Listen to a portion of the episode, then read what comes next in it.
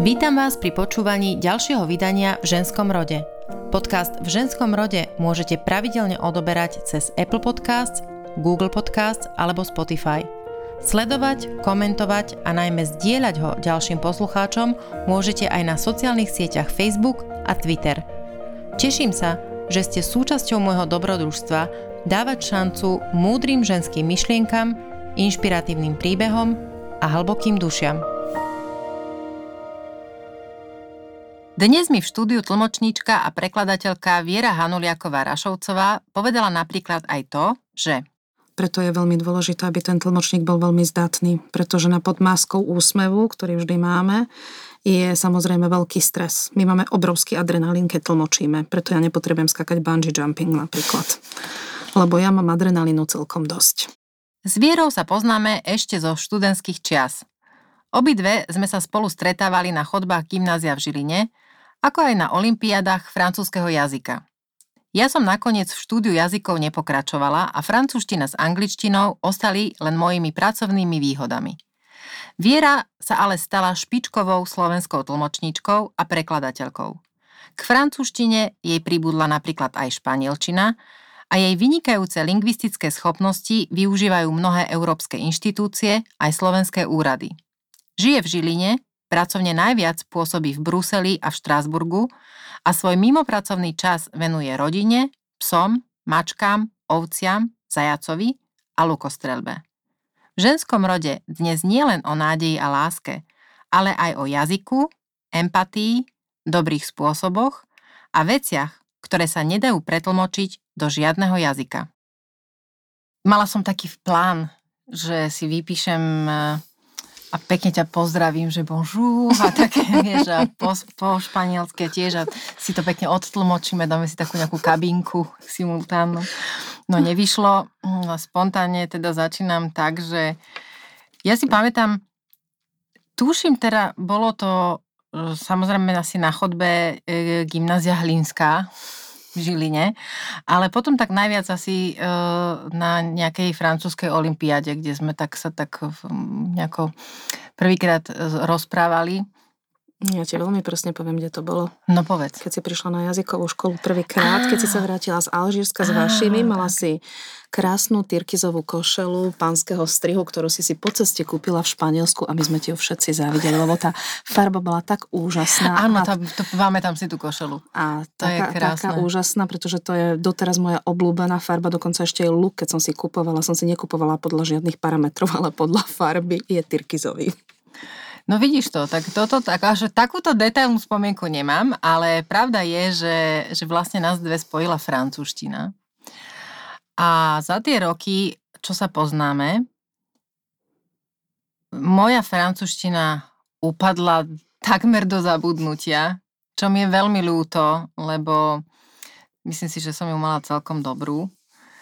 A tvoja francúzština rozkvitla ako, teraz nemôžem povedať, že amazonský prales, lebo chudák ten horí, ale no proste tvoja francúzština je fantastická a doteraz si pamätám oficiálnu návštevu v Paríži uh, s bývalým predsedom parlamentu, kde som sedela v delegácii a normálne, že mala som fyzický pôžitok, keď som ťa počúvala tlmočiť a vtedy som si povedala, že, že toto je ono, keď môže svoju prácu robiť niekto, kto ju miluje a dokonale ovláda zároveň. Takže šapo, madam. Merci. Ako si vlastne prišla k tomu, že chceš byť tlmočníčka a prekladateľka? Kde to vlastne v tebe tak ako sa rozhodlo, že jazyky? Na základnej škole v, sme boli taká experimentálna trieda, bolo to za hlbokého socializmu. Vytvárali vtedy poprvýkrát e, triedu s rozšíreným vyučovaním cudzích jazykov a testovali psychológovia deti, kto by na to mal. A boli sme len druháci, čiže rádovo sme mali 8 rokov a vtedy mi prvýkrát, lebo bola možnosť teda buď francúzštiny alebo nemčiny, povedali, že mám talent na francúzštinu. Samozrejme, ja som mu nechcela. Chcela som nemčinu Takže tá cesta bola veľmi trnistá. Ja som nikdy francúzštinu nechcela. Dali ma na ňu. Samozrejme, prvý jazyk bola ruština od tretej triedy základnej školy, čo vtedy nebolo bežné a od piatej bola teda francúzština. Prišla som na gymnázium, kde sme sa potom samozrejme stretli zároveň s tou jazykovou školou. Opätovne som sa ich chcela vyhnúť, lebo rozdielovali uh, podľa uh, žiakov podľa toho, či už mali nejakú skúsenosť s francúzštinou, lebo všetci chceli ísť na angličtinu. Chcela som ísť na angličtinu, povedali mi nie, ty už si mala francúzštinu, musíš ísť tam. Takže druhýkrát som sa jej nevyhla a druhýkrát som chcela niečo úplne iné. A potom prišiel tretí ročník gymnázia, to bolo práve vtedy, keď sme sa stretli na jazykovej škole a uh-huh bolo to možno práve vďaka tomu, že prišli ste vy, dve, ty a Miška Ďurigová, ktorá takisto sa vrátila z Alžírska, teraz študuje v Kanade, už robí nejaký doktorát z prírodných vied. A pre nás ste boli absolútny úkaz za socializmu, že niekto mohol žiť vo frankofónej krajine a naučiť sa tú francúzštinu oveľa lepšie ako my, pretože my sme francúza živého dovtedy ani nevideli. Nie je to niekoho, kto by krásne rozprával, lebo za hlbokého socializmu tu nejaké vzťahy, výmeny, erazmy a tak ďalej neboli. Takže ani si nevieš predstaviť, aké to bolo neskutočne motivačné. Vtedy som sa rozhodla, že aj keď sa tam možno raz nedostanem, lebo nebolo možné sa tam normálnou cestou dostať, že chcem to.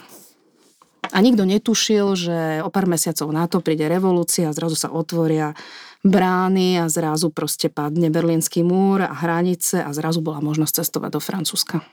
A ty si vycestovala a ako keby si nie, tú ja som ešte predtým, ne, ne, ne, ja som ešte predtým, už rok po revolúcii, e, sa uchádzala o to, aby som sa dostala na filozofickú fakultu, na odbor tlmočenie francúzština, španielčina a s tým, že mama v 68 e, na tejto škole na filozofickej začala študovať a nedokončila to a poznala tie pomery, tak mi hovorí, že musíš byť najlepšia. Lebo keď tam bude mať tých ďalších 9, brali iba 10 ľudí z celého Slovenska, známosti a keď ťa poposúvajú, aby si ešte stále bola medzi tými desiatimi. No ale tým, že to bolo rok po revolúcii, žiadne známosti nefungovali a bola som druhá z celého Slovenska. A tak som sa dostala na štúdium tlmočenia, ktoré ma chytilo za srdce, aj keď, keď sme skončili, nebolo to vôbec, vôbec jednoduché, lebo keď sme skončili, Písal sa 95. rok, nebol tu žiaden francúzsky priemysel, o Peugeote sa ešte nechyrovalo, bolo tu len pár nejakých jobov a to mali v rukách pár teda tlmočníkov francúzštiny, ktorí uradovali na trhu. Takže vôbec nebolo jednoduché e, sa rozbehnúť a ja som v podstate všelijaké iné zamestnanie od riaditeľky cestovnej kancelárie cez špedičnú firmu až po neviem čo vykonávala. Učila som na vysokej škole, na Žilinskej univerzite. A zrazu prišiel taký zlomový rok, 2003, kedy sa otváral tzv. Európsky master konferenčného tlmočenia a spolužiačka e, z vysokej školy prišla za mnou, ktorá koordinovala tento kurz a hovorí, že po to vyskúšať, nič za to nedá, že je to ročný kurz, dostanete štipendium, akorát, že musíš si zohnať ubytovanie v Bratislave, lebo už som vtedy byla, bola teda v Žiline a už som mala trojročného syna a tak ďalej. Ale keď to spraví, že je tam reálna šanca, že sa dostaneš tlmočiť do európskych inštitúcií. A ja som zase starý bojovník a povedala som si, že idem do toho. A až tento kurz naozaj, tento Európsky master konferenčného tlmočenia ma naučil, čo je to tlmočenie, ako naozaj v reáli vyzerá pretože na vysokej škole v tej dobe ešte neboli ani kabíny, teraz už majú super vybavenie všetky vysoké školy, všetky Ježiš, toto univerzity. si ja presne pamätám, keď som bola na, na žurnalistike, že my sme vlastne nemali ani len nič. Uh, proste ani nahrávať, keď, keď Američania na katedru doniesli ako dar prvú kameru, tak to sme pozerali na to, ako proste keby nám tam niekto dal oh, to nejakú, 90. Že, roky, hej, že tak. prvé počítače mm, z T602, či jak sa to volá? T602. Áno. Takže rozumiem ti, že tá frustrácia, a možno to je to, že vlastne tí ľudia, ktorí študujú a, a teraz a cestujú teraz, tak e, sa pozerajú na nás, pričom my sme ešte stále mladí, E, že, že ako keby sme rozprávali o nejakom sci-fi a pritom je to, to proste to je koľko, 20 rokov.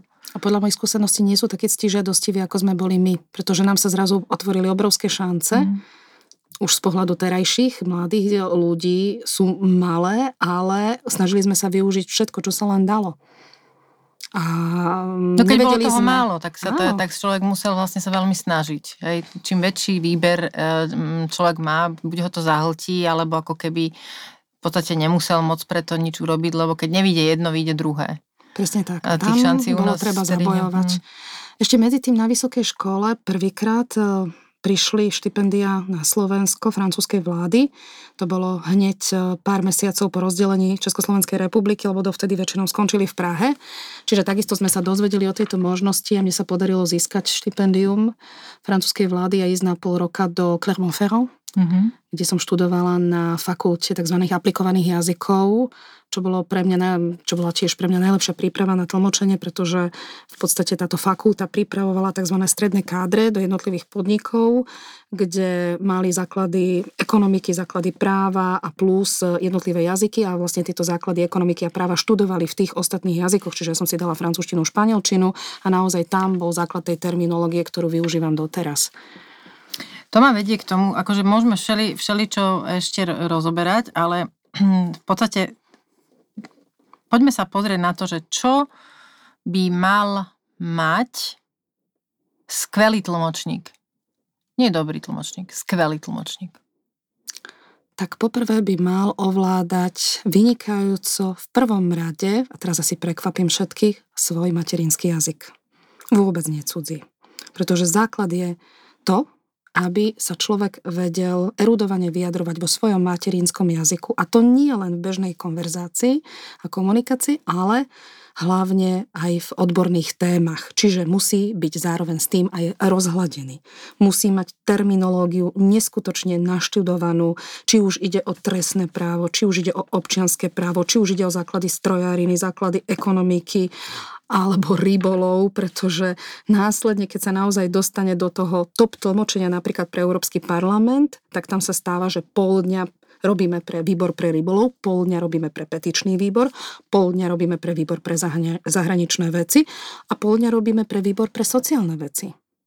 Čiže poprvé materinský jazyk, terminologicky zvládnutý, spisovný, ďalej rozhladenosť, neskutočné všeobecné vzdelanie, byť e, v kontexte či už zahraničného diania, domáceho diania, ale aj historických súvislostí, častokrát aj musí človek vedieť, aký je výsledok futbalového zápasu, pretože to hlavne niektorí predsedovia výborov veľmi radi začínajú svoj prejav alebo zasadnutie výboru tým, že no, aby sme nedopadli ako včera v Mannheime. A vy musíte vedieť, že vtedy sa hral nejaký top zápas v rámci Európskej ligy a tak ďalej. Samozrejme, musí mať zvládnutý dokonale cudzí jazyk, nie možno na 100%, pretože ten materinský je naozaj oveľa dôležitejší, pretože 95 alebo 99% tlmočenia v európskych inštitúciách ide smerom do materinského jazyka. Uh-huh. Málo kedy robíme tzv. retur, že ideme zo slovenčiny do cudzieho jazyka a slúžime ako pilot pre ostatné kabíny.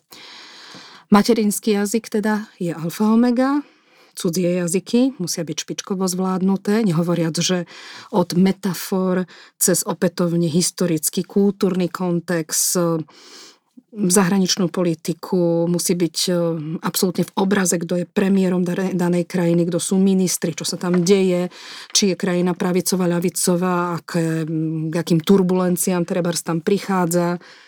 Ale častokrát e, sa môže stať, že je tam zmienka o nejakom národnom jedle. Naozaj musí byť v tom kontexte. Čiže tam musí, musí presne vedieť, na čo naráža, uh, nejaká malá nenápadná poznámka, ktorá môže byť kľúčová. Ktorá môže byť kľúčová ku všetkému. Pýtam sa preto, lebo ja som teda naozaj tých uh, rokovaní uh, vo svojom živote profesionálnom zažila desiatky až stovky a zažila som veľmi veľa tlmočníkov, alebo teda momentov tlmočenia, ktoré boli v podstate také ako keby nudné, hej, že, že všetko išlo tak, ako malo, tak nebolo tam žiadne uh, zaváhanie žiadny zádrhel. Uh, zažila som tlmočenia také, ktoré som spomínala uh, na začiatku, keď som naozaj počúvala tú tvoju francúzštinu a tú elokventnú kvetnatú, krásnu reč, kde už všetci Slováci pozerali na teba, že teda, že či už, lebo teda podotýkam, že šlo o uh, konzekutívne tlmočenie, to znamená, že nesedela si v kabinke, ale tlmočila si prítomná vždy po, po tom prejave toho uh, dotyčného predstaviteľa krajiny. A uh, to je to asi, čo, čo teda vysvetlím, že uh, dobrý tlmočník musí vedieť, pre danú, keď, keď tlmočí pre danú societu, udalosť ľudí, ktorí sú tam prítomní, aký druh jazyka a výrazových prostriedkov musí zvoliť, najmä čo sa týka francúzštiny, kedy tá e, reč musí naozaj ísť o dve, tri triedy vyššie a tá kvetnatosť musí e, nabrať na obrátkach, pretože len to je, alebo aj to je signálom e, výborného tlmočenia. Že, nevy, že tú vetu nepretlmočíš len sucho, ja som prišiel, ale s, s veľkou radosťou a tak ďalej a tak ďalej som sa proste dostavil na toto stretnutie. Otázka je, ešte kým poviem to tretie, to tre, aj tie tretie, tie tretí tlmočníci, alebo teda tie tretie momenty tlmočenia som zažila. Otázka je potom, a to si povieme možno neskôr, že čo tlmočník tlmočí a čo prípadne netlmočí, lebo to je ešte to je ešte veľmi dôležité. Ale zažila som proste situácie, kedy uh, to tlmočenie bolo tak zlé, tak príšerne zlé, že buď to trhalo uši, a, alebo bolo jasné, že jednoducho odpadáva niekoľko desiatok percent obsahu.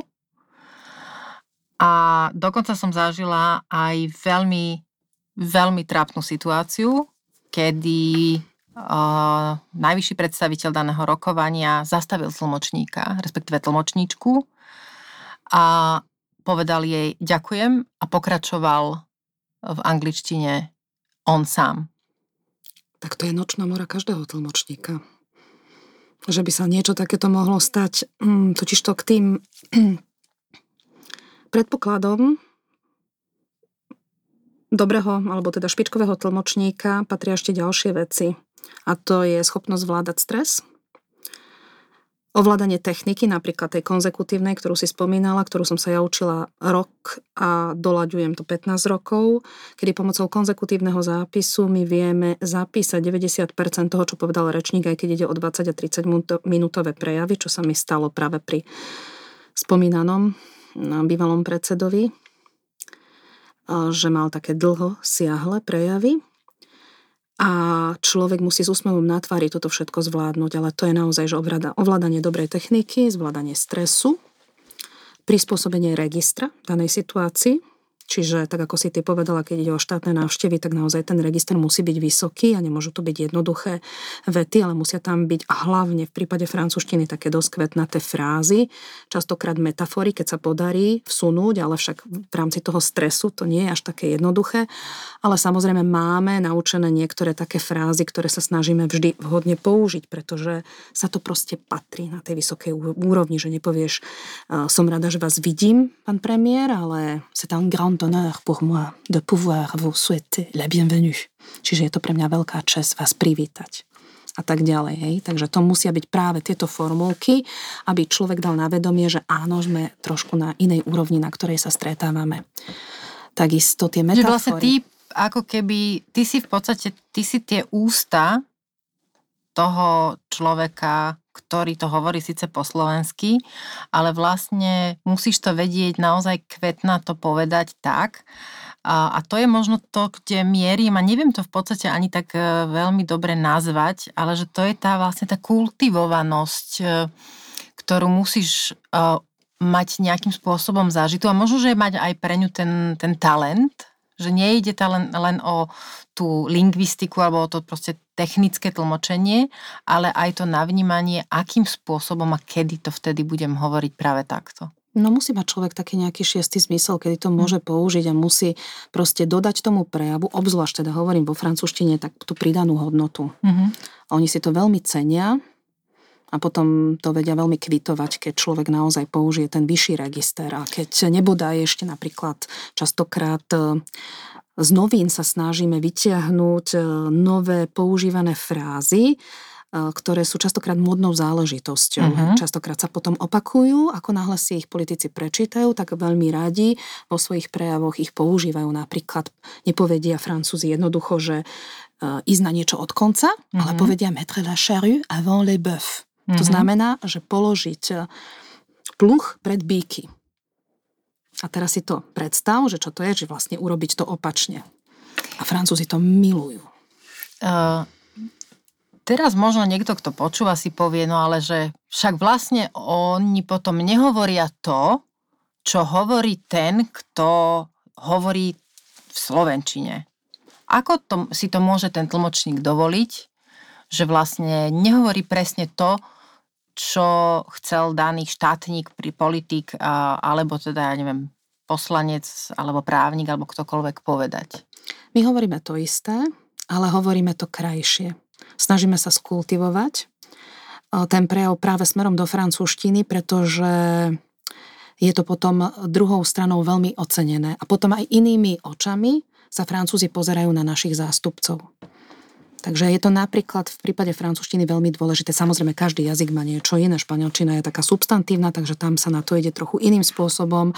Taliančina napríklad e, používa veľmi veľa e, podmienečného spôsobu a tak ďalej. Každý jazyk má čosi, čo mu, mm, čo ho skrášli ako taký šperk. Kedy tlmočník a či si to vôbec môže dovoliť, hej, ako ja mám pár príbehov svojich vlastných. už vieš, ty sa už smeješ, tak už presne vieš asi kam mierim. Kedy tlmočník uh, z... Neviem, ako mám položiť tú otázku, tak s, s takým uh, možno až šokom a, a stresom počúva vetu, ktorú ide pretlmočiť a uvedomuje si, že toto keď pretlmočím presne od slova do slova, tak e, to nedopadne úplne celkom dobre. Je niekedy situácia, kedy tlmočník povedzme, že jemne upraví to, čo dotyčný politik hovorí?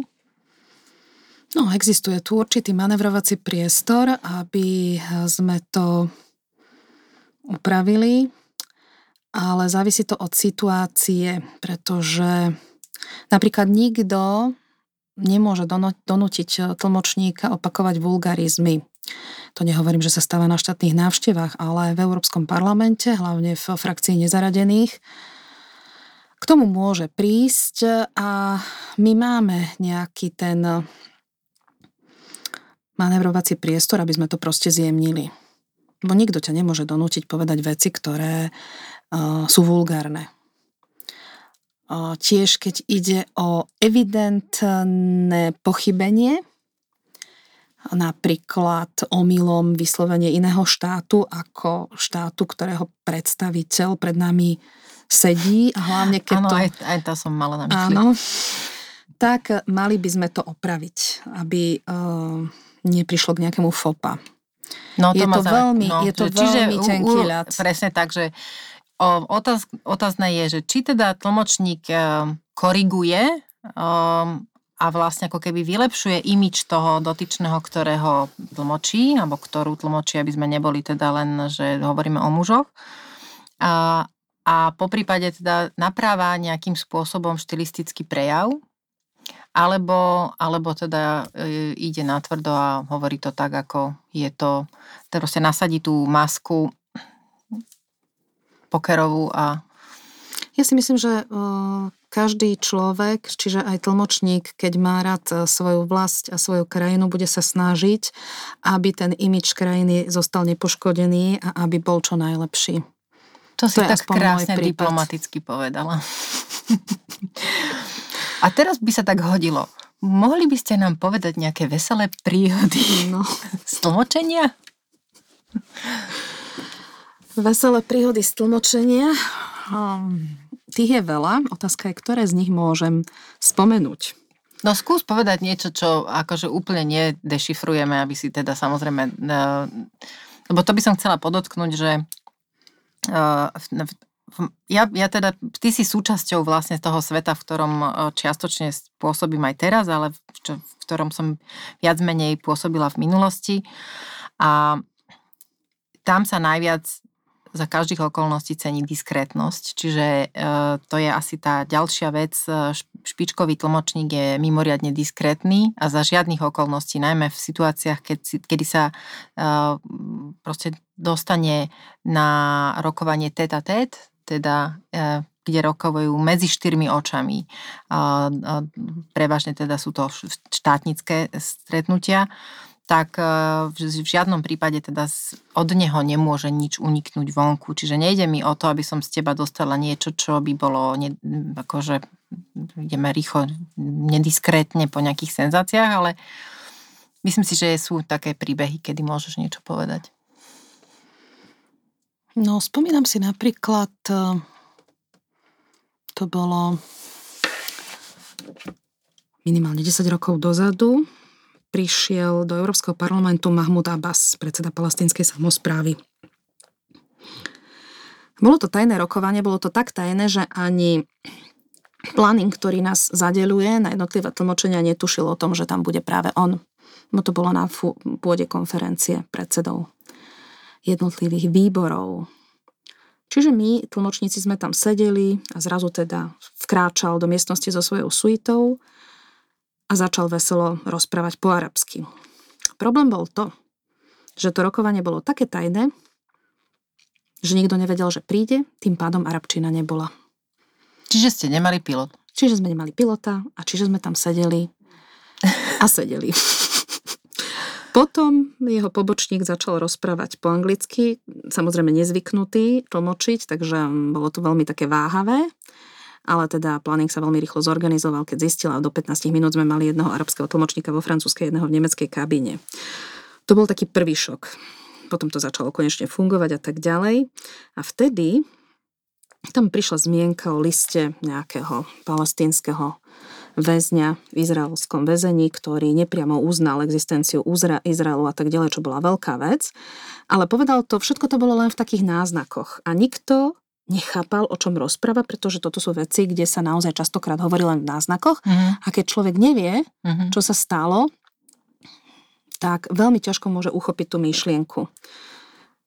Ja som mala vtedy šťastie, že som si čítala Le Monde po ceste do Štrásburgu a tam bola práve o tomto zmienka, čiže v tom prišiel taký, ako hovoria francúzi, že deklik, čiže ma osvietilo, zobrala som to tlmočenie ja, lebo kolegyňa tápala, nevedela vôbec, o čo ide. A tým, že som presne vedela tú konkrétnu situáciu, tak e, som to tlmočila už potom ďalej k veci a tak ďalej. A to sa nechcem chváliť, ale hovorím, to je zase len na, príklad toho, ako človek musí neustále čítať a byť v obraze. A ty keď tlmočíš, teraz si vlastne tlmočila do akého jazyka? V tejto konkrétnej chvíli? Mm, v tejto konkrétnej chvíli som išla z francúzskej pilotáže do slovenčiny. Koľko máš jazykov? V európskych inštitúciách mám akreditované tri jazyky, štyri, pardon. Francúzštinu, španielčinu, taliančinu, češtinu. Všetky robím pasívnym smerom, čiže do slovenčiny. A, um, ale na slovenskom trhu pôsobím výhradne len vo francúzštine, ktorý je môj najlepšie zvládnutý jazyk, ale mm, keď sa ma ľudia pýtajú, že koľko jazykov ovládam, to je ťažko povedať. Pre mňa sú toto pracovné jazyky a v tých zvládam teda to, čo potrebujem tlmočiť. Okrem toho mm, ovládam ruštinu, polštinu, portugalčinu, angličtinu, chorvačtinu čiastočne a tak ďalej, lebo to už v podstate ide, postupne sa to nabaluje. Ale to ovládam znamená, že vieš rozprávať, ovládam, ale, ale, áno, ale akože ale ty na tvojej, na tvojej úrovni by si si nesadla do Nie, kabiny, nikdy. ale predpokladám, že by si strčila do vrecka mnohých z nás, pretože... Možno áno, možno nie, ale v podstate mm. pre mňa je to ovládam, lebo ja som veľmi náročná. Áno, viem.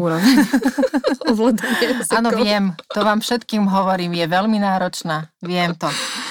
A ja by som nedá mi sa točiť okolo tej kvality tlmočenia práve preto, lebo teraz sú v podstate jazyky a najmä angličtina, asi čiastočne nemčina, možno španielčina, také jazyky, ktoré sú v podstate už ako keby bežné. Hej? Keď e, sme naozaj my boli na, na gymnáziu, tak napísať si na konci e, gymnáziálnych štúdií do životopisu ovládanie angličtiny na aktívnej úrovni bolo, e, bola vec mimoriadná dnes už keď si niekto napíše angličtinu ako, ako aktívnu, aktívny jazyk, tak to je v podstate základ, ako keby napísal, že ovláda Word. Nevedieť po anglicky je, je veľkou nevýhodou a mať e, iba jeden jazyk je takisto veľká nevýhoda a teraz u, u hocikoho z každej strany to počuť, to je úplne jedno, že či som politik alebo, alebo, alebo som nejaký, ja neviem, v úvodzovkách nejaký manažer. Ja si pamätám, e, keď e, sme na stretnutia na politických, na vysokej politickej, diplomatickej, štátnickej úrovni e, riešili tlmočenie, tak e, mnohí ľudia, aj, aj moji bývalí kolegovia, e, v podstate boli, však tak tam dajte nejakého tlmočníka, však ako, to nejaký to, aký by to mal byť problém, nie? Že už niekto, kto túto robí 10 rokov v Rakúsku, tak musí vedieť perfektne po nemecky, tak ako mi nehovor, že nevie po nemecky, hej? A veľmi ťažko som ja vlastne sa stávala proti tomu a bola som veľmi považovaná teda za, za veľmi veľkú a pro, proste problematickú kolegyňu, ktorá furt robí niekde nejaký problém, lebo stále som proste vymýšľala, najmä čo sa týka verejného obstarávania vôbec na tlmočnícke služby, že stále mi nie je dosť a pritom som sa snažila len vysvetliť, že uh, zlý tlmočník alebo nedostatočne dobrý tlmočník môže napáchať obrovské škody na tejto úrovni. A nejde len o to, že budeme vykreslení ako nekultivovaní, lebo nebude vedieť niečo, niečo povedať proste nejakým takým uh, ku kvetnatým spôsobom, ale že jednoducho naozaj, naozaj môže dojsť k situáciám, kedy, kedy to stretnutie dopadne zle, pretože neodoznie to, čo odoznieť má, alebo odoznie niečo, čo odoznieť nemalo. Môže to až narušiť jeho diplomatické vzťahy, môže to byť absolútne kardinálne fopa. Preto je veľmi dôležité, aby ten tlmočník bol veľmi zdatný, pretože na podmáskou úsmevu, ktorý vždy máme, je samozrejme veľký stres. My máme obrovský adrenalín, keď tlmočíme, preto ja nepotrebujem skakať bungee jumping napríklad. Lebo ja mám adrenalínu celkom dosť. Keď tlmočíš v kabíne, po, teda tam ste vždy dvaja na ten... Na až traja, v európskych inštitúciách sme až traja. A, tak e, po koľkých minútach sa striedate? Keď tlmočíme v kabíne, napríklad na Slovensku, tak um, je samozrejmosťou, že sme dvaja. Striedame sa tak po 20 minútach, po 30 minútach, lebo potom ide pozornosť dole, koncentrácia no, preto a tak sa ďalej. Viete si ukázať, že teraz to preber, lebo áno, už tak, odchádzam. A prípadne, samozrejme, keď ide o nejaký hutný prejav, aj dnes sme mali veľmi taký hutný francúzsky prejav, takže kolegyňa tlmočila, ja som jej písala čísla, názvy, mená a tak ďalej a navzájom si, keď máš človeka, pri sebe kolegu, kto, s ktorým máš určité súznenie, lebo aj tam je to dôležité presne ako v partnerstve, tak eh, viete si dokonale pomôcť a potom je to radosť spolu robiť. Je to veľmi dôležité, s kým ideš tlmočiť.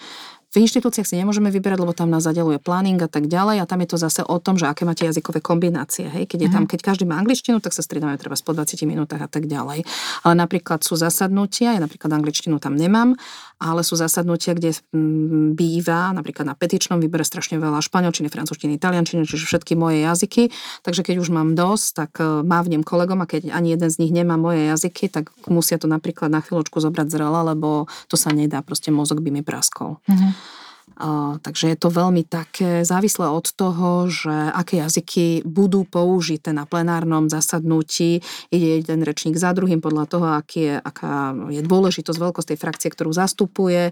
Má treba nárok na 2 minúty, 1,5 minúty, 1 minútu a tak ďalej. Ide jeden za druhým veľmi rýchle čítané prejavy, takže urobíš pár prejavov a máš dosť, musíš sa vystriedať. Vy vlastne nemáte všetky prejavy. My ako ja, skoro žiadne prejavy. No ja to chcem, aby teraz si posluchači uvedomili, že vlastne to nie je o tom, že ten tlmočník dostane 2-3 dní dopredu papiere, on si to všetko môže pre, pre, proste precvičiť dopredu, si to predloží a už len číta.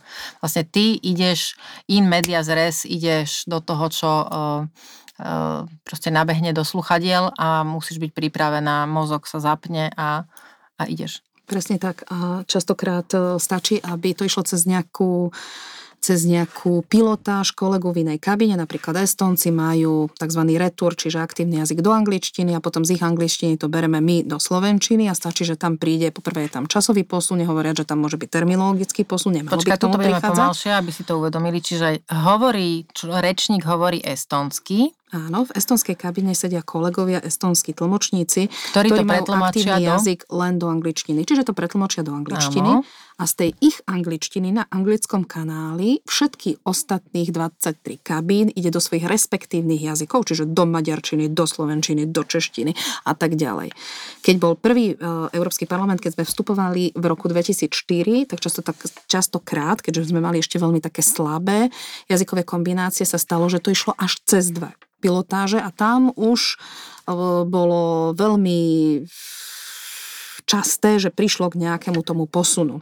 No koľko percent sa tak môže stratiť z toho, čo bolo povedané? No, základ je to, keďže je to veľmi rýchle, že ty musíš filtrovať tie informácie. Mhm. Čiže pri simultánnom tlmočení nejde o doslovné tlmočenie. Pri konzekutívnom by si mala ponechať oveľa viacej percent, 75 až 90 by malo prejsť.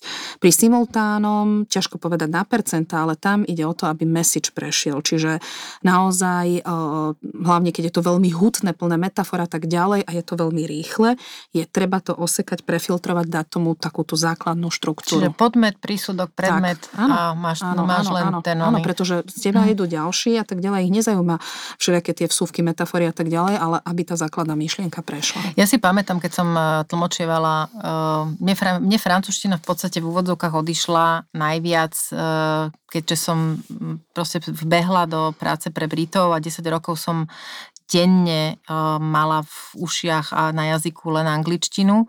A vtedy som teda pomerne veľa aj, aj, aj ja uh, tlmočila simultáne, tak si pamätám, že boli situácie, kedy som naozaj mala pocit, že už asi 25 sekúnd čakám, kedy príde ten dotyčný človek k tomu podmetu, ktorého sa chytím a budem držať tú svoju vetu, uh, ktorú vlastne treba pretlmočiť. To, že to je ten základ toho, toho že osekanie všetkých tých kvetnatostí, ktoré ty paradoxne tam potom v tej francúzštine pridávaš, tak a, to bolo veľmi s- náročné. A väčšina tvári už bola teda ku mne otočená, že kedy už konečne teda sa toho chytím, no ale nebolo za čoho. A niektorí, niektorí tí rečníci sú teda aj teraz takí, že v podstate ani že aj dohovoria a v podstate nemáš tam Nemáš ten, čo z toho upliesť. Nemáš tam Áno. čo ten... No tak na to tiež existujú určité techniky, že človek musí v danom kontexte niečo sa snažiť tú základnú štruktúru alebo myšlienku povedať. Ono je pravda, že v inštitúciách nám pomáha to, že my už vieme, aj keď teraz sa dosť zmenili no, poslanci, európsky poslanci, o, predtým boli dosť dlho mm, rovnakí alebo sa opakovali a ako náhle vieš, že tento je socialista alebo tento je ľudovec, tento je extrémna pravica, tento je liberál v rámci jednotlivých tých tém, človek už dopredu približne vie, čo chce povedať. Mhm. Samozrejme má nejaké správy, ktoré si dopredu naštuduje. Nemá ten konkrétny prejav, ale vie tam treba, aká je pozícia spravodajcu, aká je pozícia tieňových spravodajcov, aká je pozícia jednotlivých e, strán, ktorí sa budú k tomu vyjadrovať. E, Čiže nejaký ten všeobecný kontext tam je. Keď príde nováčik, tak samozrejme sa to veľmi zle tlmočí, kým si človek na to zvykne, trvá to mesiace, roky. Ale teraz ma napadla jedna vec, že taká tá vtipná príhoda, nestalo sa to mne, ale mojej kolegyni a to je práve tá zákernosť e, francúzštiny, ktorá je polisemantická, čiže viac významová. Prišiel e, na Slovensko minister spravodlivosti. Po francúzsky minister spravodlivosti nie je len ministre de la justice, ale volá sa aj garde des čiže strážca pečate. To je zase jedna z vecí, ktoré musíme ovládať. A on rozprával, rozprával, ona to tlmočila z francúzštiny do slovenčiny a z nej z tej pilotáže išli ďalší kolegovia v iných kabinách. A pán minister začal rozprávať, že viete, ja mám takú krásnu kanceláriu, mám tam takú dubovú vitrínu, vyrezávanú, historickú, z čias Ľudovita 14. A tam mám uložené vzácne so.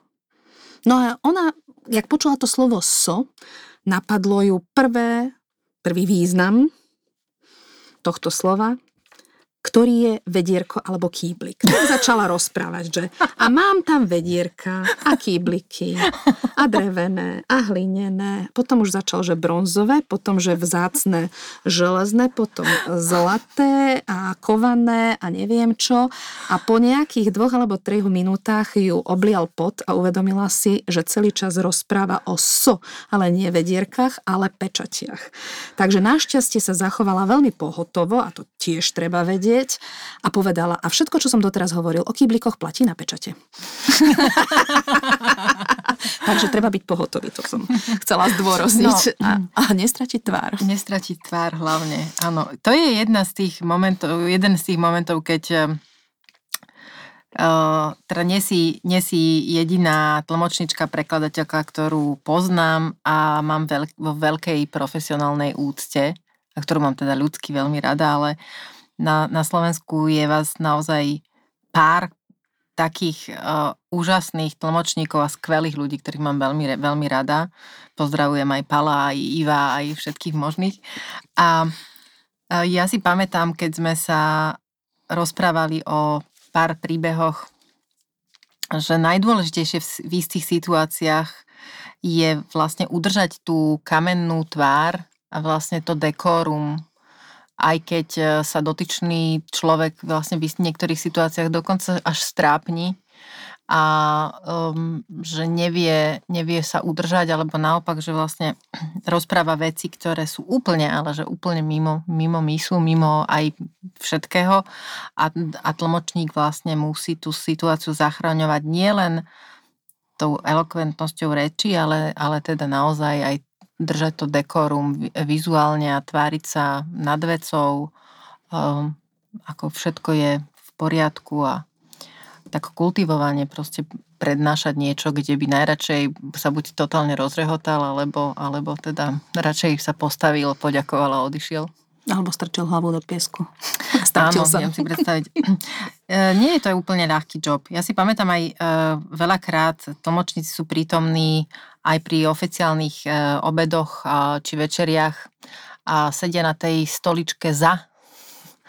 Čiže nesedia pri stole a nejedia, ale pozerajú sa na, na, na tú spoločnosť pri stole a musia byť pripravení reagovať veľmi často ste v situáciách, kde nepočujete dosť dobre, kde vypadnú technické zariadenia. Pamätám si, že cez SK Press uh, nám vypadla uh, nejaká technika, viem, že tam proste boli, boli situácie, kedy uh, proste za, zasiahne osud a, a nevieme s tým nič spraviť. Kde ten stres svoj, o ktorom si teda hovorila, že keď ho nevybíjaš, teda nepotrebuješ ho dodávať bungee jumpingom, kde ho vybíjaš? Kde sa proste ty cítiš dobre a kde ho vlastne vypúšťaš von? Myslím si, že to je základ toho, aby sme prežili, že každý si musíme nájsť nejakú svoju psychohygienu. Ja mám svoje zvieratá, teraz ako sa možno rodina úrazí, lebo mám stále fungujúcu rodinu, čo je výnimočné medzi tlmočníkmi, žiaľ Bohu lebo mnohí nezvládnu taký ten nápor práce a nejakú tu, ako hovoria francúzi, conciliation de la vie familiale et professionnelle, čiže zosúladenie pracovného a rodinného života. A to nie je asi iba u tlmočníkov, ale to je taká vsúka. Áno. A čiže um, okrem dobrého zázemia rodinného. Mám e, troch psov, dve mačky, dve ovce a jedného zajaca. A najkrajšie po troch dňoch alebo celom týždni tlmočenia je e, pre mňa to, keď môžem práve zobrať tých mojich psov a sa prejsť spolu s ovcami. Čiže naozaj prechádzky v lese, ja potrebujem vidieť zeleň, pretože keď je človek uzavretý v čiernej, tmavej kabine ešte s dymovým sklom niekoľko dní za sebou, tak má pocit ako rybička v akváriu a potrebuje ísť na vzduch. Ja si mhm. myslím, že to je prirodzená reakcia každého človeka. Čiže naozaj pre mňa prechádzky v lese, prechádzky so zvieratami je to hlavné. A plus, samozrejme, a to nikoho neprekvapí, kto ma pozná, posledné roky je to lukostrelba, ku ktorej sme sa úplnou náhodou cez dceru dostali a ktorá už tak prevalcovala naše životy, že niekedy už predstavuje viac ako 50% môjho pracovného času, čo sa jej toľko venujem. Takže Prečo lukostrelba? Sú... Lukostrelba to, je bola, to bola úplná náhoda. Boli sme raz um, možno pred 5 rokmi na návšteve u známych, ktorí mali taký jednoduchý reflexný luk, drevený. A moja dcera bola vtedy malá, mala možno 4 roky, 4,5 a strašne chcela strieľať z toho luku, ale on bol veľmi ťažký, takže sme ho postavili. Ona si zakladala šípy, strieľala do takej slamenej terčovnice a potom nás žrala asi pol roka, že chce luk. Tak sme jej kúpili taký malý prvý drevený reflexný luk, z ktorého sme strieľali na záhrade všetci mojich e, chlapcov, čiže muža a syna to tak chytilo, že začali chodiť na prvé preteky 3D, 3D lukostrelba. Je lukostrelba, kde e, sa ide taký okruh po lese a strieľa sa na makety zvierat e, z takej tvrdenej peny, ktoré sú vo vernej veľkosti daných zvierat, dokonca ešte aj v pozíciách, že napríklad jelen, ktorý sa zlakne a pozrie sa na teba a tak ďalej. Vždy tie killzony, ktoré máš zasiahnuť, sú presne tie, ktoré keby si zasiahol ich, ja neviem, puškou a tak ďalej, tak by to zviera zomrelo. Ale je to veľmi pekné, pretože v podstate nikoho nezabíja. Sa pri tejto 3D strelbe ide človek okruh lesom, idú tam celé rodiny, je to strašne príjemné a to bolo také prvé, ktoré nás naštartovalo, že sa nám veľmi páčilo, že budeme tráviť čas spolu ako rodina. Potom prišli prvé také halové preteky, kde, kde chodili teda syn s mužom, lebo mala bola malá, takže ja som ešte väčšinou s ňou bola doma. A um, zrazu sa stalo to, že po nejakých prvých halových pretekov môj muž vyhral v družstvách zlato a v jednotlivcoch striebro v holom lúku a zrazu sa to rozbehlo neskutočným spôsobom. Na to pár mesiacov syn sa stal majstrom Slovenska v 3D lukostrelbe v kadetoch. To bolo presne pred 4 rokmi. A vtedy sme založili sme ešte klub v Žiline a vtedy sme tomu absolútne prepadli, postupne sme ho budovali. A teraz vlastne náš klub je asi druhý najväčší na Slovensku. Postavili sme lukostrelnicu e, No to musím, povedať, to musím povedať, že keď som pozerala na tie prvé fotografie, ty si, nepamätám si presne že kedy to bolo, ty, mi, ty určite so svojou pamäťou to povieš, ale pamätám si, že tvoje fotky, to bola taká, teraz si predstavte všetci takú veľkú roľu, aj vyslovene, že obrovská, zanedbaná, veľká Pred roľa. A, kde si proste urobila fotku a tam si napísal, že a tu bude raz stať strelnica. A ja som sa na to pozerala a potom si tam dávala fotky, ako o, tam také malé postavičky behajú a všeličo tam upravujú svoj pomocne. No a nakoniec e, tam tá strelnica naozaj stojí. 7.7. minulý rok sme začali stavať lukostrelnicu. Môj muž tomu venoval skoro celé leto, napriek tomu, že má vlastnú firmu, takže tam odbiehal a trávil tam strašne veľa času a koordinoval všetky tie zemné práce. Podarilo sa nám napísať nejaké projekty, zohnať peniaze, dotácie cez nadáciovky a cez ministerstvo financií, cez rôznych iných donorov a podarilo sa nám naozaj postaviť za rok strelnicu, ktorá je naozaj jedna z najlepších, by som vonkajšia povedala. Strelnica, vonkajšia strelnica, mhm. áno, outdoorová na terčovú lukostrelbu, ktorá je vlastne takým tým kráľovským obdobím um, olympijsk, alebo teda lukostrelby, pretože v podstate je halová lukostrelba, ktorá sa strieľa v zime, ale tá lukostrelba, ktorá sa strieľa na olympiade, na všetkých svetových šampionátoch a tak ďalej, tá najdôležitejšia je terčová, čiže vonkajšia lukostrelba. Čiže za rok ešte nie je úplne hotová, ale za rok sa nám v podstate z takého zarasteného pasienku e, podarilo spraviť jedno obrovské multifunkčné športovisko zadu so zemným valom a so šírkou 70 metrov, dĺžkou 150 metrov, čiže sa tam strieľa. Teraz pred týždňom sme tam mali majstrovstva Slovenska dospelých. Strieľa sa tam dokonca aj tzv. veľká fita, čiže to je na vzdialenosť na 90 metrov sa môže až strieľať. Ja som bola na jednom tréningu aj s mojimi malými chlapcami v, v telocvični v Žiline, kde sme si teda prvýkrát poťažkali, aj vyskúšali ten luk. A te, teraz ma oprával, lebo povedz mi, teraz sú dva druhy tých lúkov. Nie, nie, jeden. Je holý lúk, olimpijský lúk a klátkový lúk. Áno, a my Vy sme ste mali holý lúk, okay. holý lúk bez zameriavača. Potom, keď sa na holý lúk namontuje zameriavač, tak je to olimpijský luk a stabilizátory sa tam zvyknú dať a tak ďalej. A potom je kladkový luk, to je to, čo strieľam ja a to je taký ten futuristický luk na konci s kladkami a už aj s optikou a ten je v podstate taký asi najvýkonnejší. No, musím povedať, prečo to hovorím, je, že o, som si vlastne pri tom uvedomila, že zobrať luk do ruky a pokúsiť sa z neho vystreliť tak, aby ten šíp vyšiel a trafil, od človeka vyžaduje absolútnu pozornosť a koncentráciu a totálny pokoj. Uzavrete sa do bubliny. Úplne nevyhnutné je správne dýchanie, postoj, brucho, všetko to, čo si viete predstaviť na nejakých um, neviem, zenových cvičeniach, tak to všetko je nevyhnutné na to, aby človek vystrelil a trafil tam, kde má. Alebo kde chce.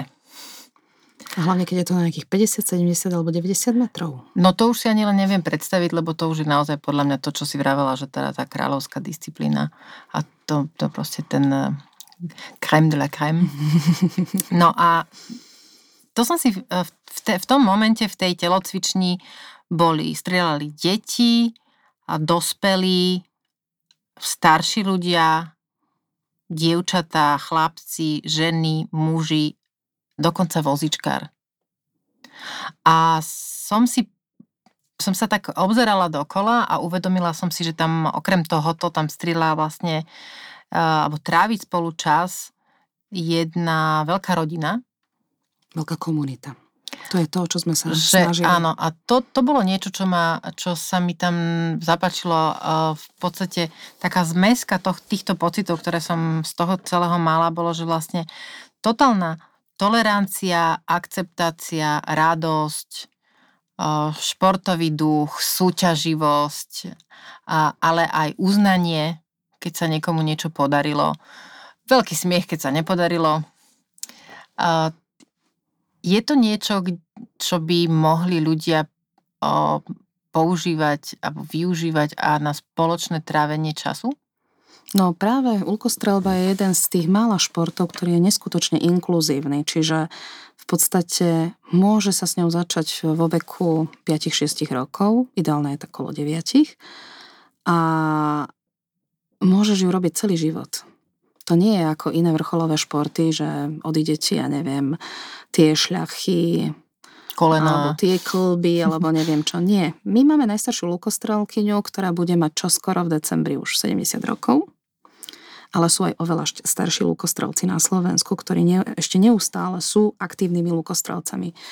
Plus, presne tak, ako si spomínala tohto nášho vozičkára Joška, je to jeden z malá inkluzívnych športov, kde sa práve aj oni môžu uplatniť. A máme veľmi, veľmi silnú parareprezentáciu v Lukostrelbe, pôsobia v Kežmarku. Sú naozaj vynikajúci. Čiže častokrát človek, ktorý by už eh, zahodil flintu do žita, si nájde zmysel života práve vďaka lukostrelba. Sú to veľmi silné príbehy, eh, ktoré sú za nimi.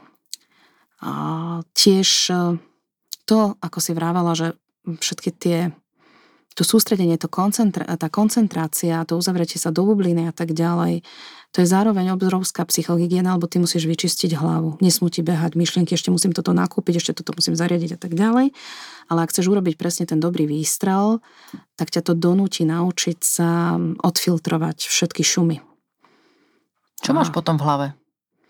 No, snažím sa mať v hlave len takú postupnosť toho, čo mám spraviť, aby som správne vystrelila. Čiže ako keby som si iba rutine opakovala tie jednotlivé kroky. Skús to povedať. Mm, postaviť sa na čiaru, správny mm. postoj, podsadiť panvu, zatiahnuť brucho, urobiť prednáťah, zdvihnúť luk, už nepohnúť hlavu vôbec, natiahnuť, ukotviť, podržať, potiahnuť lopatkou a vystreliť. Dúfam, že som na niečo nezabudla. teraz, teraz už niekto tam píše si ako, že aha, tak no, tak môže to na to moc, to by tomu moc tomu nedala. Pre teba je inklúzia veľmi dôležitá. Áno.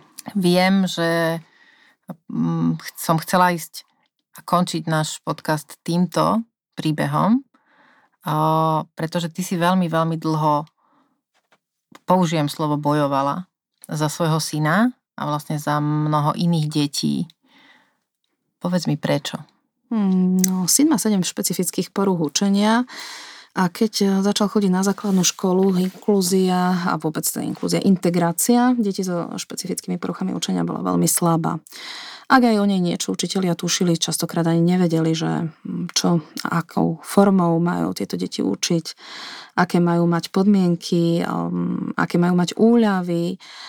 A keď som videla, že nebolo to samozrejme ich chybou, pretože na vysokej škole sa naučili memorovať to, že si existuje ja neviem, proste dyslexia, dysortografia, dysgrafia, to bolo možno všetko, čo im spomenuli vyučujúci.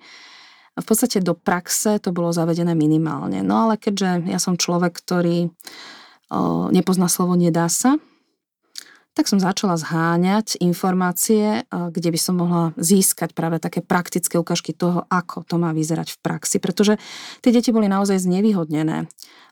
Oni nedokázali zvládnuť to, to pemzum učiva, ktoré ostatné deti, ale proste potrebovali to mať podané inak, potrebovali viacej času a mohli kľudne prosperovať.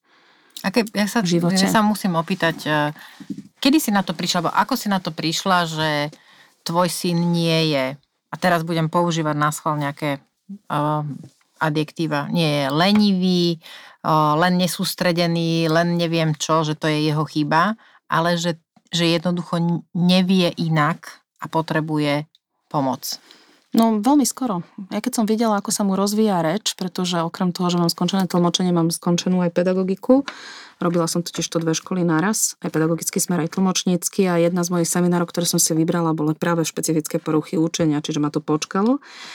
Takže ja som už v dvoch rokoch detekovala, že teda toto nebude úplne v poriadku a v troch rokoch som hľadala prvú logopedičku, keď boli teda prekvapení, že ako som na to prišla, tak to veľmi skoro, bolo to veľmi v plienke a v piatich rokoch už som našla prvé také mm, centrum, kde e, sa práve venovali tomu základnému problému, čiže vývojovú vývojovej dysfázii, čo je vlastne taká narušená komunikačná schopnosť a od, ktorej sa odvíja potom všetky mm, ďalšie špecifické poruchy učenia, pretože to má dopad na či písanie, čítanie a tak ďalej. Že, vieš, pýtam sa preto, lebo ak teda je nejaký rodič, ktorý nemá tú znalosť, akú si mala ty, že vlastne kde, kde vycíti, že aha, že toto bude problém. Čiže... Sedela tu totiž pred pár dňami uh, Petra Šinková, s ktorou som rozprávala aj o poruchách uh, učenia, ktoré teda vznikajú skôr, ako uh, sa na ne príde, ale často sa na ne príde až v škole. Až a vtedy, ročníku. presne tak, a vtedy už môže byť na mnohé veci neskoro, respektíve sa na nich musí pracovať oveľa viac, ako keď ich človek podchytí, alebo sa im dokonca nejakým spôsobom vyhne v tom predškolskom veku. Ono to stačí, aby človek e, vnímal, ako dieťa opakuje jednotlivé zvuky. Ako rýchlo začne rozprávať. Aká je stavba vety. Mm-hmm a mm, niekedy síce pediatri nabádajú, že nebojte som príde do školky, rozrozpráva sa, to je hlúposť. Už e, čím skôr sa podchytia tieto veci a čím skôr sa začne pracovať bez toho, že by deti vedeli už Eh, čítať, písať a tak ďalej. Sú rôzne metódy, napríklad Elkoninová metóda, ktorú sme aj my absolvovali, kde sa naučil mm, rozpoznávať dlhé, krátke samohlásky, tvrdé, meké spoluhlásky formou hry, formou kartiček a tak ďalej. A veľmi to potom pomohlo pri tom um, začatí školskej dochádzky. Toto všetko sa dá len je pravda, že nie každý možno má tie informácie, čiže ja keby, som sa, keby sa mi niečo nezdalo, tak ja by som určite išla a hľadala ďalej. A ja som takto hľadala, našla som vynikajúcu školu, základnú školu internátnu v Liptovskom Jamniku, ktorý doteraz alebo teda už to nepotrebujeme, ale dlhé roky sme spolupracovali a pomohli mi s prvými diagnostikami, pomohli mi práve s tým, že som zobrala učiteľov z našej základnej školy, išli sme sa pozrieť ku ním, ako vyzerá ten výučný, teda ten učebný proces, potom prišli ku nám, vďaka ním sme sa naučili jednotlivé úľavy, ako majú vyzerať, aby to bolo spravodlivé, aby to nebolo prehnané, aby to bolo také akurátne. Aj keď tie poruchy sa väčšinou vyvíjajú, no je to častokrát spojené aj s vývojom dieťaťa a môže sa to zlepšovať a dobiehať to a tak ďalej. Ale samozrejme treba pracovať, proste treba pracovať naozaj učiteľ, žiak a rodič, pokiaľ mm, niektorá strana z tohto trojuholníka nefunguje, tak to nikdy mm, nepomôže tomu, aby dieťa prosperovalo. Čiže vlastne v škole to muselo fungovať, doma sme sa museli učiť a tak ďalej, ale napríklad mm, ja som chcela, aby všetci učitelia to ovládali, lebo naša škola bola renomovaná tým, že sa venovala špecifickým poruchám učenia a že tam bolo najviac integrovaných detí, takže ja som rozbehla práve s týmto Liptovským jamníkom workshopy vždy na určitú tému. Máme za sebou už asi 15 ročníkov za tie dlhé roky, vždy sa venujeme konkrétnej téme, či dyslexii, či dyskalkulii, či dysgrafii a tak ďalej, niektorým aj psychologickým aspektom. A vždy to bolo nie o teórii, ale o praktických ukážkach, ako zvládať, ako majú vyzerať tie diktaty, napríklad v rámci Slovenčiny, keď má niekto dysgrafiu, nesmiete sa zamerať na teda dieťa s dysgrafiou nemôže písať diktát ako taký. Musí to byť len doplňovačka, napríklad len na meké a tvrdé i. Ono sa nemôže, ono není schopné sa uh, koncentrovať na napísanie celých vied, ale len vždy na jeden gramatický jav. A takéto drobnosti pomôžu, drobnosti, teda z môjho pohľadu, ale práve takýto iný prístup pomôže tomu dieťaťu postupne to všetko zvládnuť, naučiť sa a prosprávať tej škole a hlavne zažiť úspech a nie, neustále neúspech, pretože každý z nás potrebuje zažiť úspech v živote niekedy. To sa tak pekne počúva, že ty tak, že toľko toho robíš. Vieš, vždy, keď sa stretneme, alebo keď si voláme, a nebýva to veľmi často, ale vždy mám potom, vždy sa potom smejem. Vždy po našom stretnutí alebo našom telefonáte sa vždy pomerne dlho usmievam, uh, lebo je to taká, taká gula energie, ktorá príde.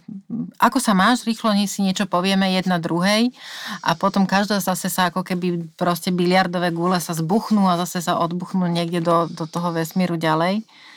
A že vlastne zvládaš aj ten svoj e, život familiál, aj, aj ten profesionálny, ktorý máš a ešte sa snažíš e, robiť e, dobro aj pre ostatných, to je veľmi nechcem povedať, že chválihodné, lebo to znie tak klišovite, ale naozaj mám veľmi rada ľudí, ktorí robia spoločenské dobro, aj keď by nemuseli. A mohli by sa len prechádzať po lese a e, riešiť svoje mačky, psy a ovce. No, musíš to brať tak, že ťa to musí náplňať. Mňa tieto veci náplňajú. Náplňa ma aj to, že sme si v rámci klubu toho nášho Lukostreleckého vytvorili komunitu, že sme tam zakomponovali babky, otcov, mami, našich e, lukostrelcov, alebo zase naopak, keď prišiel najprv dospelí, nakoniec deti sa pridali a tak ďalej, že nie je to také proste mm, ako niekde inde, že proste je to len jeden človek tej rodiny a tí ďalší sú ako keby odstrihnutí. Podľa mňa je krása v tom, že fungujeme všetci spolu. Každý rok máme také sústredenia lukostrelecké, už tam chodí pomaly zastupcovia asi 7 slovenských klubov a už je to také naozaj veľmi rodinné v tú kostrelnicu. Síce teda môj muž tam bol hlavný stavby vedúci, ja som možno s ďalšími teda pomohla v nejako získaniu nejakých dotácií a tak ďalej, ale hlavné je to, že sme tam spoločne minulý rok odpracovali 900 brigádnických hodín, čo je obrovské množstvo. Veľa vecí sme proste naozaj robili samostatne, ale vďaka tomu si ľudia naši členovia vybudovali vzťah k tomu. Nielen k tej komunite, ale k tomu dielu, k tomu, a k tomu, že sa nám niečo podarilo, čo je naozaj veľmi jedinečné. Že tam máme treba z jedného člena, ktorý tam už má svoju záhradku zeleninovú, pestuje tam paradajky, že tam bude za chvíľku domček pre mamičky a, pre deti, môžu sa tam hrať na bufet. Chceme tam urobiť aj také ihrisko pre agility s obsikmi, aby tam mohli behať, aby to tam proste žilo a každý prichádza s nejakým novým nápadom, vždy ideme treba teraz recyklovať alebo triediť odpadky. Mm, predtým, takto pred rokom 29. augusta, to bolo na bolo 35 stupňov, skoro sme umreli. V tom teple, ale my sme práve vtedy sadili trávu, lebo sme vedeli, že o dva dní má pršať. Nezabudnem, zbierali sme kamene celý deň, na tom slnku všetci sme mali snať úpal, ale keď potom zapršalo a tá tráva ešte dvakrát stihla výraz a sme ju na jeseň pokosili, boli sme šťastní. Toto je podľa mňa to, čo každý, kto počúva, to je, toto je tá inšpirácia k tomu, že niekedy naozaj netreba veľa a bohužiaľ všetko záleží od nás. Veľmi veľa. Ja ho, tak víziu. možno, že asi by som to mala opraviť. Nie všetko záleží od nás, ale väčšina vecí záleží od nás. A treba len eh, si povedať, že musím to urobiť. Toto by som chcel a musím sa k tomu odhodlať. Treba mať len víziu a vôľu. To je všetko. Na záver by som ti chcela dať pár otázok. Čo ti najdlhšie trvalo sa naučiť? Rozbiehať sa do kopca autom. Taká praktická sa. Kedy si najviac šťastná? Keď vidím okolo seba ľudí, keď sú šťastní. Čo by si povedala sebe samej, keď si mala 21? Teraz z tohto pohľadu? Mm-hmm, áno. Nestresuj sa toľko, všetko sa vyrieši. A posledná, kto je Viera Hanuliaková? Viera Hanuliaková je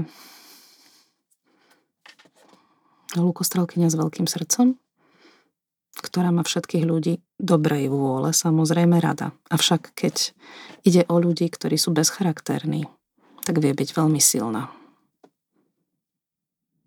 A vie si to s nimi vybaviť. Ja ti ďakujem veľmi pekne, že si tu bola.